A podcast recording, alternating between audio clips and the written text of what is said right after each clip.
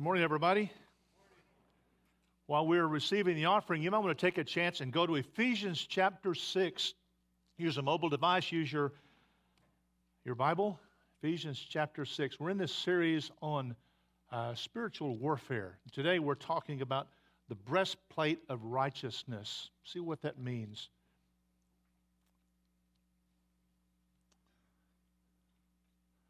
One of the things I so appreciate about this passage is it explains life in the world today.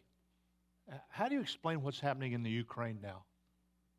Both the courage of the people of Ukraine, the, uh, the diabolical plot to invade a sovereign country.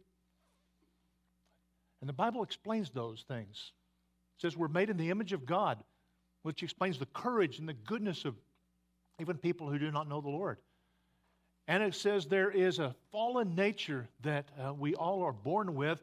And on top of that, we live in a fallen world, a broken world. And on top of that, we have a very real but invisible enemy who heads a coalition of powers who have one goal in mind, and that is to destroy our lives, destroy our families, and if we're Christians, to neutralize our witness. And the wonderful thing is, God has given us some resources called the armor of God to help us to live as Christians in the world as it is today. And today we're going to look at one of those resources. So, Ephesians chapter 6, verses 10 through 20. Let me just read it for us. Finally, be strong in the Lord and in the strength of his might. Put on the whole armor of God that you may be able to stand against the schemes of the devil. For we do not wrestle against flesh and blood, but against the rulers, against the authorities, against cosmic powers over this present darkness, against the spiritual forces of evil in the heavenly places. Therefore, take up the whole armor of God that you may be able to withstand in the evil day, and having done all, to stand firm. Stand, therefore, having fastened on the belt of truth, and that's what CJ led us in last week, looking at that piece and having put on the breastplate of righteousness, and his shoes for your feet, having put on the readiness given by the gospel of peace, in all circumstances, take up the shield of faith with which you can extinguish all the flaming darts of the evil one, and take the helmet of salvation and the sword of the Spirit, which is the word of God, praying at all times in the Spirit with all prayer and supplication. And to that end, keep alert with all perseverance, making supplication for all the saints and also for me, that words may be given to me in opening my mouth boldly to proclaim the mystery of the gospel, for which I am an ambassador in chains, that I may declare it boldly as I ought to speak. So I want to do two things. I want to answer the question what is in the world is this breastplate of righteousness, and how do you put it on? I'm sure Paul, who's sitting in prison at this time, being guarded by a Roman soldier, had the opportunity to talk with the guy uh, tell me about your armor. How does it work? What, do, what does it do? And one of the pieces of armor is a, is a breastplate. Ben, come on up here if you would, please. I thought we might just try this on someone. Well, let's see if we can make it work. There we go.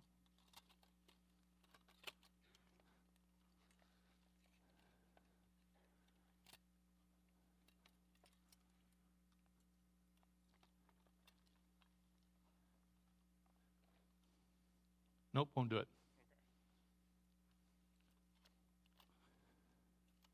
But imagine being standing here with this breastplate on.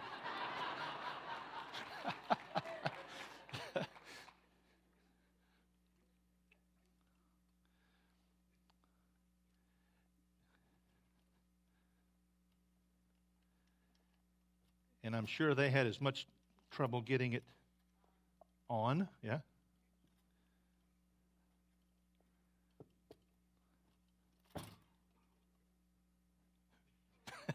Let's just lay it down. Take my word for it. Yeah, just.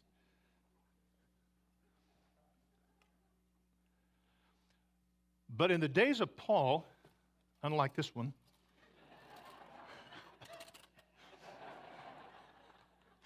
It was one, one molded piece of metal uh, fitted to the particular soldier, and it went from the neck to the, to the thigh. And I'm sure as Paul talked with him, the, the, the man said, um, This protects my vital organs my heart, my, my kidneys, my bowels, my, my liver. If I'm hurt, the soldier might say, if I'm hurting my arm or my leg, it might not be a fatal wound. But if a sword goes to my heart, it lights out. And so it's designed to protect your heart, which is the organ that regulates the flow of blood, that pump that regulates the flow of blood throughout your whole body. And Paul says this is a, a this is a picture, it's a metaphor of the fact that God goes to work in our hearts and Satan aims for our hearts. And in the Bible, the heart is more than just how I feel, it has the idea of your, your thoughts too, what you value, um, uh, the, the, habits that you have, decisions that you make, the vision that you have. All of that's about, we live out of our heart. So Proverbs 4.23 says, above all else, guard your heart, for everything flows out of that. Out of that comes the wellspring of life. That's true physically, so they wore this breastplate. It's also true spiritually. And so, in some way, there's this picture of something that protects our heart. It's a breastplate of righteousness. What is that? I think that's one of those words that we throw around in church here in songs and read it in scripture. We're just not sure what it is. And in our culture, righteousness has this negative connotation self righteous, holier than thou, uh, legalistic or stiff or uh, cocky. It's, it's, this, it's this picture of someone who is judgmental. It's not the picture at all in Scripture. In fact, you'll look on the screen. Words have different nuances. We understand that. But in general, this is a biblical definition of righteousness it's to be right with someone, it's a relational word. To be presentable, to pass inspection, to pass uh, muster, to, to live up to the specs, uh, to measure up, to be accepted, to meet the requirements or standards, especially of someone that you consider uh, important, to pass inspection, to be approved, to be found pleasing to someone that is important. That's righteousness. For example, when it says in Genesis, Noah was a righteous man, he, he met the standards. He was pleasing to God. He, he was accepted, he was found worthy. And this is something we struggle with all of our lives. Just to be up, just to pass muster, just to be, just to please someone that we want to please, to be presentable to someone. Let me tell you what I mean. If you're going on a date, now some of you think way back, you're going on a date with someone you really like. What do you want to do? You want to be presentable. You want to be accepted, which means you want to cover your flaws. Maybe you think you talk too much. So I think in preparation for this date, I, I'm going, to guard my words. I'm going to ask more questions. I'm not going to dominate the conversation. Or maybe you think, well, one of my flaws is I don't talk enough. People don't, I don't engage with, with people. I'm a, a little socially awkward. So you prepare some questions you're going to ask. Maybe you take a little note card and pick some, put some words there you're going to say. You, you, you prepare in your mind what you're going to say. Maybe you feel like you have some physical flaws. So you're going to use clothing to cover up some flaw that you think you might have, or use makeup because you want to be pleasing, you want to be accepted, you want to be, you want to be worthy. You want to be approved of. Or you go to apply for a job. What do you do with your resume, whether it's online or in person? What do you do? You pres- yeah, you update it. You present yourself you present yourself in a way that it's, it's acceptable, it's, it's, it's worthy. You're worthy of their attention. You, you've passed inspection. You ever had a nightmare where you were in some party or some social gathering and in your night, in your dream, you're not dressed appropriately? What do you feel? You feel shame. You, you don't feel accepted. You're acceptable. You're, you're, you're not presentable at, at all. And this, this need to be presentable is something that, to be pleasing in the eyes of someone we know, is something we carry around with us all our lives. And how many people are there that we have to please? And how many specs do we have to live up to? How many standards? Some of us were never pleasing to our parents, no matter what we did.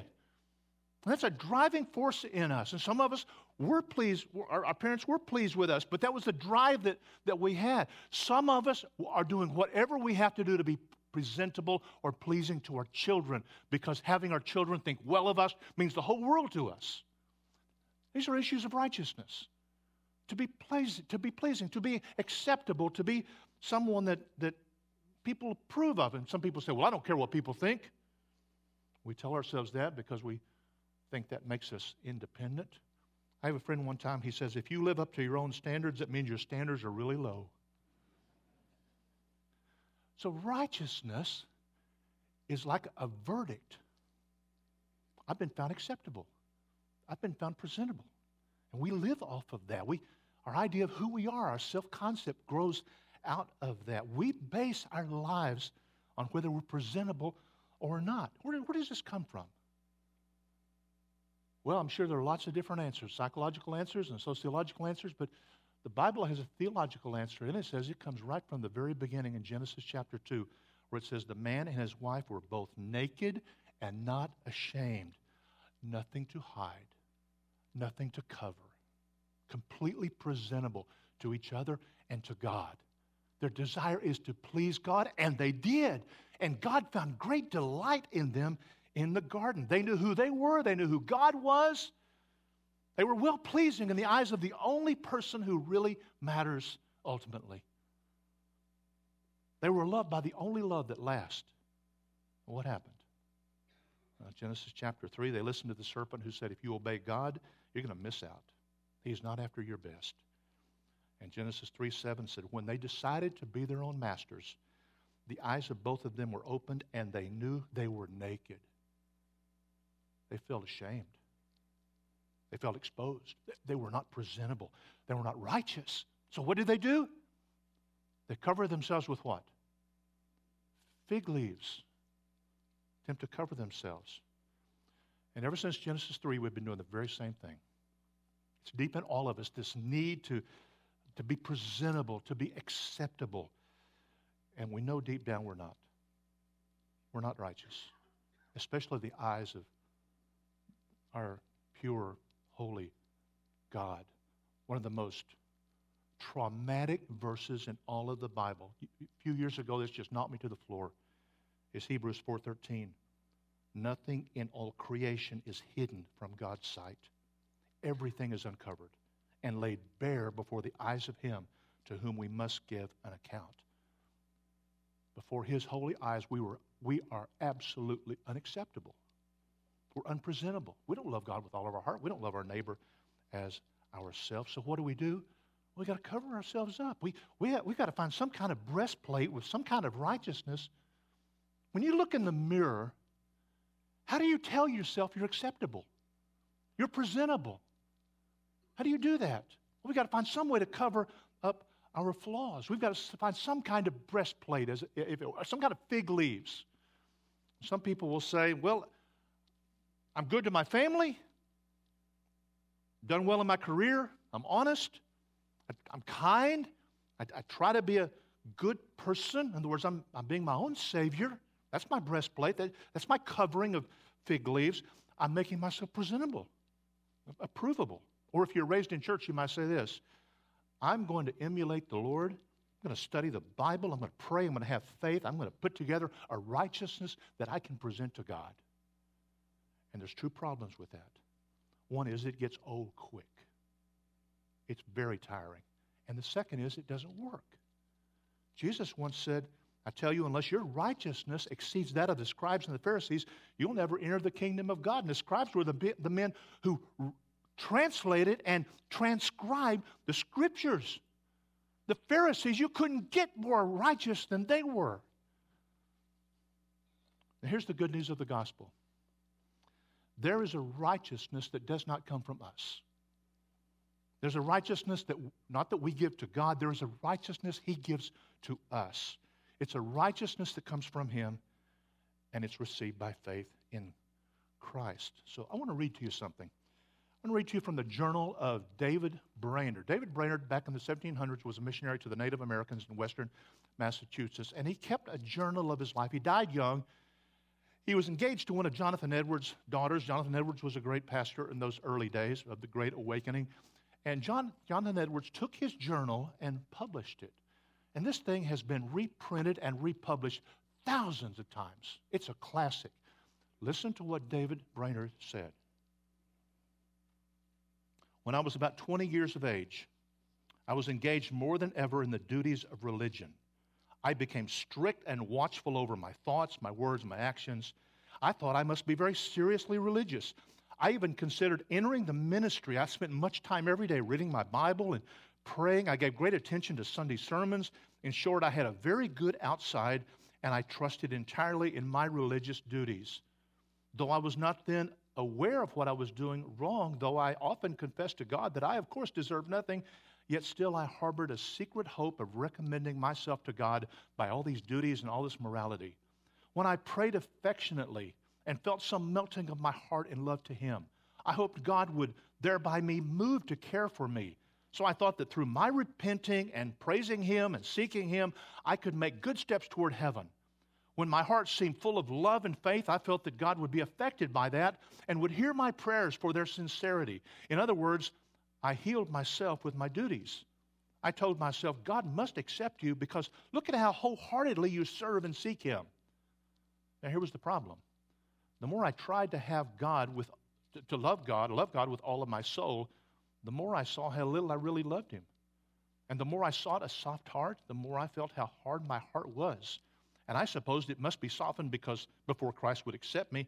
One night I remember in particular when I was walking alone and I had opened to me such a view of my sin that I feared the ground would cleave asunder under my feet and become my grave. I saw it was impossible for me, after the utmost pains, to answer the demands of God's law. I saw it condemned me for selfish and angry and fearful and envious and lustful thoughts, which I could not prevent. And then, after a considerable time spent in such distresses, one morning I was alone and I saw all that my contrivances and projects to effect and procure salvation were utterly in vain. I had thought many times that the difficulties were very great to be saved, but now I saw them in a different light that it was totally impossible to do anything toward delivering myself. The tumult that had been in my mind now quieted, I saw that all my prayers and repentances and feelings and obediences had not laid, laid the least obligation upon God to bestow his salvation on me. Then I realized why, why they were of no avail. Where I had been fasting and praying and obeying, I thought I was aiming at the glory of God, but I was doing it all for my own glory, to feel I was worthy as long as I was doing all, all of this to earn my salvation, I was doing nothing for God, all for me. I realized that my struggling to become worthy was an exercise in self worship. I was actually trying to avoid God as Savior and to be my own Savior. I was not worshiping Him, but using Him. And then at that time, the true way of salvation opened to my mind, and I saw so much of it, of its wisdom and suitability and excellence, that I wondered how I ever was blind to it. I wondered why everyone didn't see this way of salvation, not of my own contrivances, but entirely by the righteousness of Christ. I felt myself in a new world, and everything about me appeared with a different aspect from before. Do you hear what he's saying? I did everything I could to be presentable, to be approvable to God, to be pleasing to Him. And he realized that one day he was trying to stitch together his own righteousness to become a good Christian. He was trusting in his sincerity, his religion instead of Christ. You know, you read this kind of stuff, and it's uh, great Christians throughout all the ages, they say this kind of thing. This is from John Bunyan, who wrote Pilgrim's Progress, the second most published book in the history of the world. He said, One day as I was passing into a field, fearing that all was not right between me and God, suddenly this sentence fell upon my soul Your righteousness is in heaven. I thought I saw with the eyes of my soul Jesus Christ at God's right hand, and I said, That's my righteousness. Wherever I was or whatever I was doing, God could not say of me that I lacked His righteousness, for that was ever before Him. Moreover, I saw that it was not my feeling right that made my righteousness better, or feeling a failure that made my righteousness worse, for my righteousness was ever before him, Jesus Christ himself, the same yesterday, today, and forever. Now did my chains fall off my, my legs indeed. I was loosed from my afflictions and my irons, my temptations fled away. From that time, those dreadful scriptures of God quit troubling me. Now I went home rejoicing with the grace and love of God. I saw Christ is my all, my righteousness, my wisdom, my sanctification. A few years ago, Ruthie and I were on, took a vacation, went to Niagara Falls. And rather than wanting to drive on into Canada, we took a taxi. Taxi, there was a long line, and we got into line. Our taxi driver was Muslim. And I got into a conversation with him. I said, um, uh, I really think all religions are alike, don't you? He turned around looked at me and said, What do you mean? I said, Well, we all want to love God. We all want to please God. We all want our sins forgiven. How does your religion teach you that sins are forgiven? And he told me all the things the five steps, the five pillars of Islam, all the things you had to do. And so I asked him the question, Are you forgiven? He said, I don't know. I said, Will you be forgiven on Judgment Day? I don't know. And I said to him, I know that I am forgiven. Not because I'm good. I do try to be a good person. But because God found a way to make me acceptable in his sight. And I quoted to him 2 Corinthians 5:21 that says, "For God made him to be sin for us, that in him we might become the righteousness of God." I said, here's what this means. When Jesus died on the cross, God blackened, blackened him, God stained him, God punished him for every foul thought and act of all those who would trust in Christ. To forgive us. Not because of what I've done, but because of Jesus. And then I said, here's the most amazing part God not only punished Christ for my record, my account, God credited me with the faithfulness of Jesus. That God looks at me as if I had actually done what Jesus did. And he pulled off the side of the road, got out of the, he said, don't worry, I'll get back in line. Pulled off the side of the road and said, I have never heard anything like this in my life. This is what the Bible calls imputed righteousness. That word imputed just means credited. The day you receive Christ by faith, you are credited with Jesus' record. All the times Jesus was faithful, it's credited to you. The moment you trust Christ, God credits to you all that Jesus did, all that He is. So it means when you look, he looks at you, he doesn't just see a forgiven sinner, he sees someone who has kept the perfect standard of righteousness. So God treats the innocent as if they're guilty, that's Jesus, and God treats the guilty as if we're innocent. He said, I never heard such a thing. Listen to Philippians 3, uh, Philippians 3 7. Paul talks about all these things he did to be acceptable to God, and then he says, Whatever gain I had, I counted as loss for the sake of Christ. And indeed, I count everything as loss because of the surpassing value of knowing Christ Jesus my Lord. For his sake, I have suffered the loss of all things and count them but rubbish in order that I may gain Christ and be found in him, not having a righteousness of my own that comes from the law, but that which comes through faith in Christ, the righteousness from God that depends on faith. The most blunt thing Paul ever said was in Romans 4 5. To the one who does not work, but believes in him who justifies the ungodly, his faith is counted as righteousness. Who does God justify? Who does God count as righteous? The one who worked really hard? No. The one who simply believes in Christ. It's his faith that's counted. The gospel is not make yourself presentable, clean your life up. The gospel is from the moment you believe, though you are still ungodly, but you turn to Christ in faith. At that moment, you are credited with the very righteousness of Christ. You know what that means? That means you can stand, you can walk into the very presence of God with your head held high and your back straight, not with your eyes down and your tail tucked between your legs, you can walk right into his very presence because you are worthy. Not because of your own righteousness, but you are counted with the righteousness of Christ. You can walk into his you're free. There's a sense of joy. My Heavenly Father accepts me totally. Not because of me, but because of Christ. It creates a sense of freedom and joy. And then God actually begins to make you righteous. This is called imparted righteousness. The Holy Spirit comes into our life, begins, we begin to change from the inside, from, from the heart. We begin to feel a little more love. We begin to have a little more courage, a little more self control. There are two sides of righteousness the being and the doing. And once you're saved, Satan can do nothing to change your righteous standing before God. He cannot take it from you, he can't undo what Christ has done. You are totally acceptable. You are totally pleasing. You are totally approved. You're presentable before the most important person in the entire universe because you've been credited with the perfect righteousness of Christ. Satan can't touch that.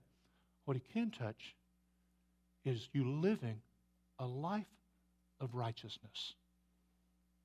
Which is why Ephesians 4 says, Put on the new self created after the likeness of Christ, of, of God, in true righteousness and holiness. Which is why 1 Peter 2.24 says, He himself bore our sins in his body on the tree that we might die to sin and live to righteousness.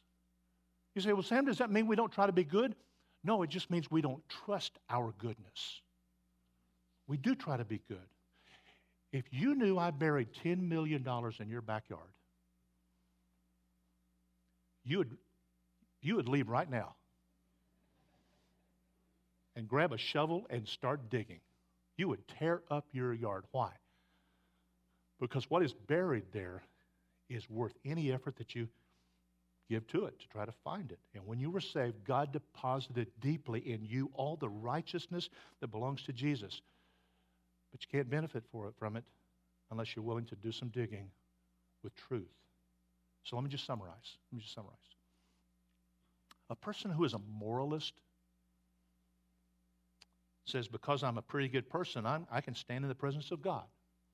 A Christian says, The reason I can stand in the presence of God, the reason I'm growing in grace is because I'm already accepted by Him. A moralist says, The reason I can come to God is I've had a pretty good week. A Christian says, I've had a pretty good week because I know He accepts me. A huge difference in the way we repent. A moralist says, I need to repent so He can accept me. A Christian says, I can repent because He's already accepted me. And I don't want to hurt the one who gave Himself for me at such an infinite cost. So, second question How do you put this on? How do you put on a breastplate of righteousness? Let me just give a couple of examples. Tim Keller says uh, he had a pastor friend who had an adult son who rejected the faith, ran off with his girlfriend, living with her.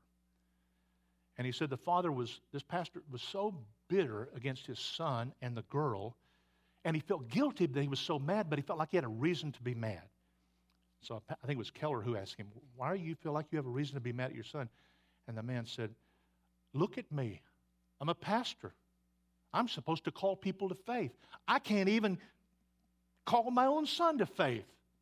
Humiliated.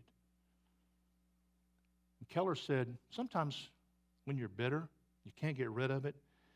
It's often because you cannot get something that has become your righteousness.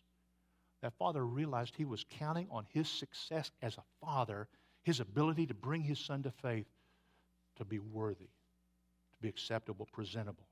That was his breastplate. It's one of his fig leaves covering.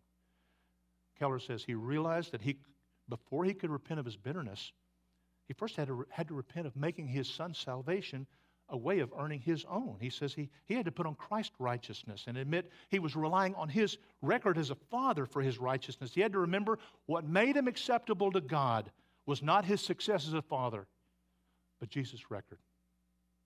The reason he could feel worthy was not his success as a father, because, but because of Jesus. And when he repented of that, he said he found he could forgive. How do you put the breastplate of righteousness on when, uh, when you feel guilty? I mean, we're going to celebrate the Lord's Supper here in just a moment. And chances are someone is here and when it comes toward you, you all, all that is in your mind is a sin that you keep committing over and over and over again, and you hear a voice in your head that says, You call yourself a Christian. How can you take communion? You've done this again and again and again. You're not even a Christian. How do you put on the breastplate of righteousness? Well, first you have to realize there is a difference between the conviction of the Holy Spirit and the accusations of our own mind or our feelings or the devil himself. There's a difference. The devil will always point to your sin, to your guilt, not the Holy Spirit. The Holy Spirit will not say, You've not lived up to the standard. The Holy Spirit doesn't want you relying on your success, your best efforts, your performance. The Holy Spirit will say, There's no condemnation to those who are in Christ. The Holy Spirit will say, Yes, that's your sin. So you need to get to Jesus because He's accepted you. The devil will say, That's your sin. He doesn't want to see you. The Holy Spirit will say, You sinned. He wants to see you. So when you hear a voice saying, Look at all the things you've done, you put on the righteousness, put on the breastplate of righteousness. You're right. I, I did sin, and I deserve to be cast out. There's no argument from me about that. But when I think that God wants nothing to do with me, I am not going to listen to that voice that minimizes the sacrifice of the Son of God. Of course, I'm not worthy of, of course, I, I'm worthy of being rejected by Him, but His righteousness covers that. If I believe one moment that I'm not worthy of Him, I've started to trust myself. So if you feel too bad to go before the Father, if you beat yourself up, believing God could never forgive you, you know what you're doing? You're failing to believe in Jesus. You're believing in yourself. The Savior has covered that. So put on the righteousness, put on the breastplate. Talk to that little voice in your head and, and say, My good feelings, all that I do as a Christian, has never been the reason why God accepts me. I mean, even if I lived a, a great Christian life this week, would that be the reason God accepts me? No. He accepts me because of the righteousness of Christ that is mine by faith. I am right with God because of perfect obedience, not mine, but the obedience of Jesus. Isaiah 49 15 says, Can a woman forget the baby who nurses at her breast? She may forget, but I will not forget you, says God. I have engraved you on the palms of my hands. Remember the song, Before the Throne of God Above? I have a strong and perfect plea, a great high priest whose name is love, whoever lives and pleads for me. My name is graven on his hands. My name is written on his heart. I know that while in heaven he stands, no tongue can bid me thence depart. Put on the breastplate when you're working too much. You know, workaholics, we need to ask ourselves, what, why, what's driving this? Why are you driving yourself into the ground? This is not what makes you acceptable before God. This is not what makes you worthy. When you're discouraged, when you're depressed, put on the breastplate of righteousness. Keller says this. He says, A moralizing Christian will say, You're depressed? You're a wicked sinner. Repent. Someone else might say, Are you depressed? Well, you need to see that God loves you just as you are. That's a half truth. That's a subtle denial of the gospel. It's a way of saying what Christ did doesn't matter. You're fine just the way you are. The gospel would say something in your life is serving as your righteousness, and you need to replace that with Jesus. When you're self conscious, when, you put on the breastplate of righteousness. Why do why does what they think of me matters when the one who's the most important person in the universe accepts me and I'm presentable to him? If there's anybody here and you've never put on the righteousness of Christ, I think today is the day. Today is the day. There's only one way to stand in this life, and that is wearing breastplate of righteousness. The old hymn says, Come on up, guys who are get if you would prepare the communion elements for us, if you would, those are going to help us with that. The old hymn says, My hope is built on nothing less than Jesus' blood and righteousness. I dare not trust the sweetest frame. What he's talking about is your emotions, your emotions, your emotional feelings. I dare not trust the sweetest frame, but wholly lean on Jesus' name. So if you've put, placed your faith in Christ as your only hope of being acceptable before God, you sit up straight. You take the bread, which represents the broken body of Jesus for your righteousness, and the cup, which represents his shed blood for your righteousness. And know that God considers you worthy, presentable, because he counts your faith as righteousness. Credits you with what Jesus has done. So if you would, men, begin, ladies, begin to serve us. And we'll ask you if you would to take these elements and uh, hold on to them. We'll all take together. And here in our church, we practice open, open communion, which means if you are a follower of Jesus, we invite you to join with us in taking the Lord's Supper.